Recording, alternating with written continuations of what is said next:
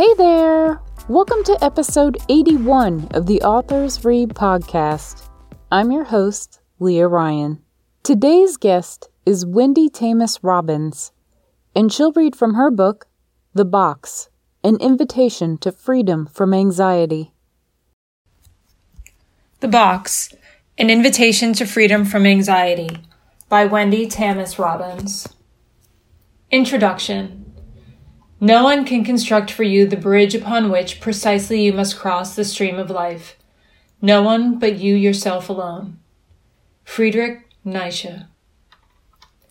Years ago, a friend told me that if I look up at the stars long enough, they will begin to take shape, and in them, I'd find beautiful constellations.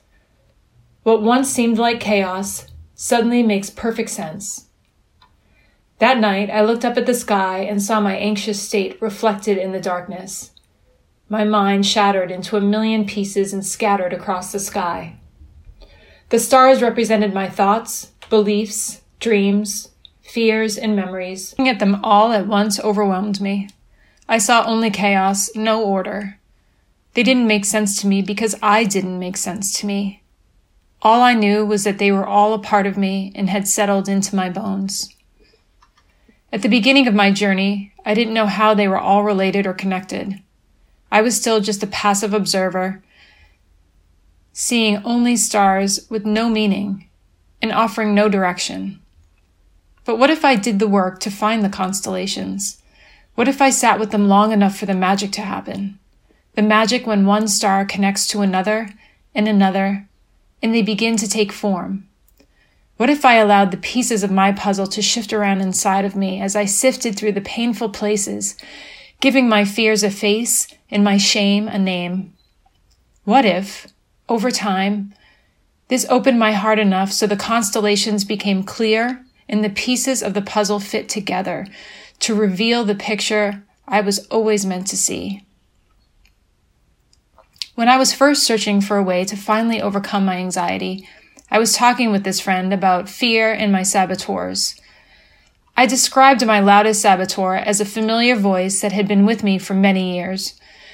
When that voice was loud and stern, telling me I was unsafe or unworthy, I was comfortable fighting back at times. I would get bigger and louder and force it into the shadows where it became a mere whisper, until it inevitably resurfaced.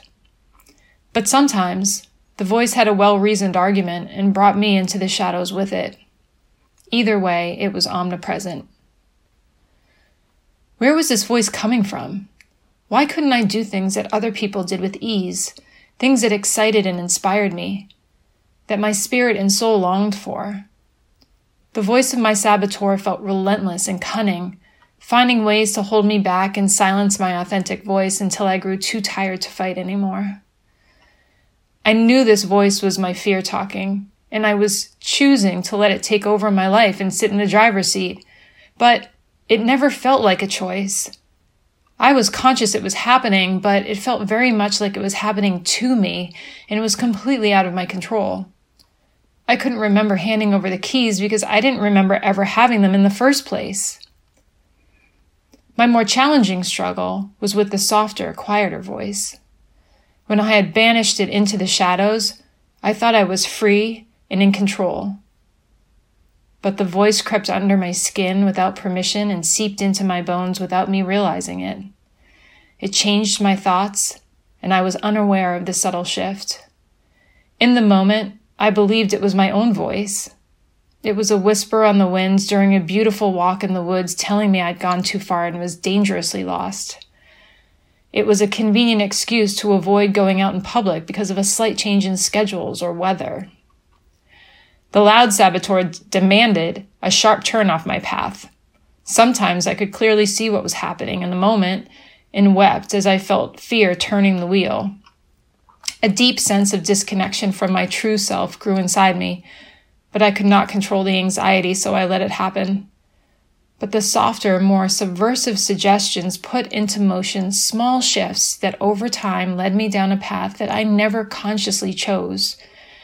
The subtle nudging along the way was less perceivable, but not any less painful when I looked up and wondered, how did I get here? I needed to find the source of the fear, the dread, the panic, and the anxiety that was writing my story. And that meant I needed to identify my saboteur and understand its motivation. That's when I saw the first line connect one star to another and had an overwhelming feeling that this was the first step on my journey, my journey out of that shadow and into the light, where I could find my truth and reclaim my life. A few days after that discussion, I meditated on the voice of my saboteur. I described it to myself as strong, argumentative, persuasive, manipulative, and opportunistic. I remembered hearing it on beautiful warm days when it slithered through the quiet, sacred spaces like a snake in the grass, reminding me that the calm I felt was fleeting and my momentary peace was undeserved.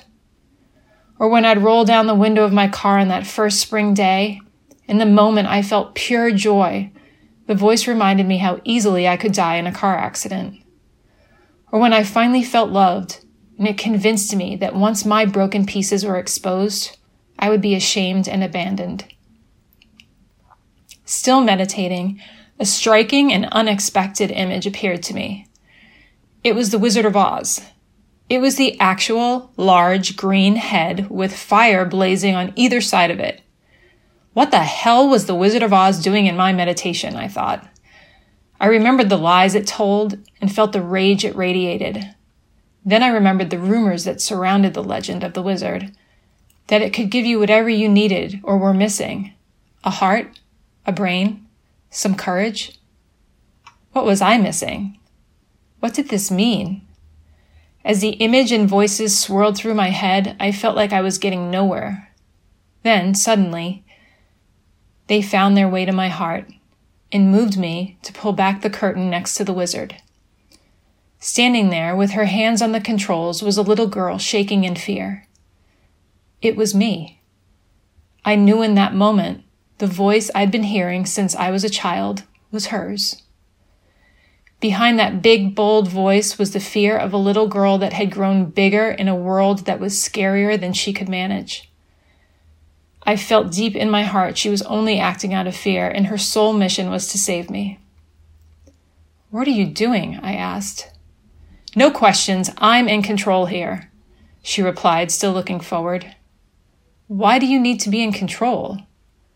Because I'm, she paused. I'm terrified, she said, turning towards me with tears streaming down her face. In that moment, I felt her fear rise to the surface and into every corner of my body. I understood in an instant why she needed to do everything in her power to control me for all these years. She was terrified of being alone, abandoned, unloved, and unsafe, terrified of never being enough, never being accepted, never being able to save the people she loved, never feeling calm or at peace. Then she looked at me and said, I'm terrified of leaving the box. What box? I thought. I took a deep breath in and suddenly remembered it. The box. When I was growing up, my home life was chaotic and volatile at times.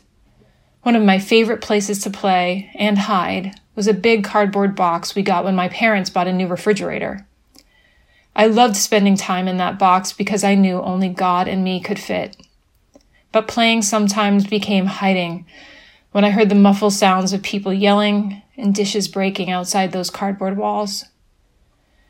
Since the moment she left that box, this little girl had become a master at trying to protect me from an unsafe world full of rage tears, violence, and loneliness. So she created a new, slightly bigger box for me, and over time, fortified those flimsy cardboard walls with materials meant to be panic proof. And I sat by and watched as she extinguished my light and drowned me in a sea of anxiety. Remembering all this, I realized that little girl had built those walls to protect her from failure, pain, rejection, chaos, even death, and in doing so, had ignited and perpetuated this disorder. But if she held the key that kept me locked in, did she also hold the key to my escape? I knew then that rejecting her was not the answer. I realized that the only way to get where I wanted to be was to embrace her, to show her the love and comfort she had been longing for since I was her age. I had to go back into that box with compassion and make her trust me enough to leave with me. I took her hands off the controls and held them in mine, and together we set out on our journey. We would have to walk through those years together so that I could understand what she was trying to do for me and experience them all over again while loving and protecting her.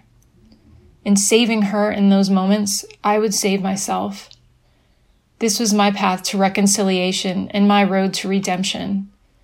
It was not a road I would follow on a map, but one I would feel in my heart. In that moment, I was reminded of the chaotic sky and realized another line was drawn, from one star to another, revealing a little bit more of the picture and illuminating the next step on my path. I'd like to thank Wendy for sharing her book with us today, and thank you for listening to the Authors Read podcast. Be sure to check out the show notes for the link to the book. If you'd like to support the Authors Read podcast, please like, subscribe, or share. Until next time.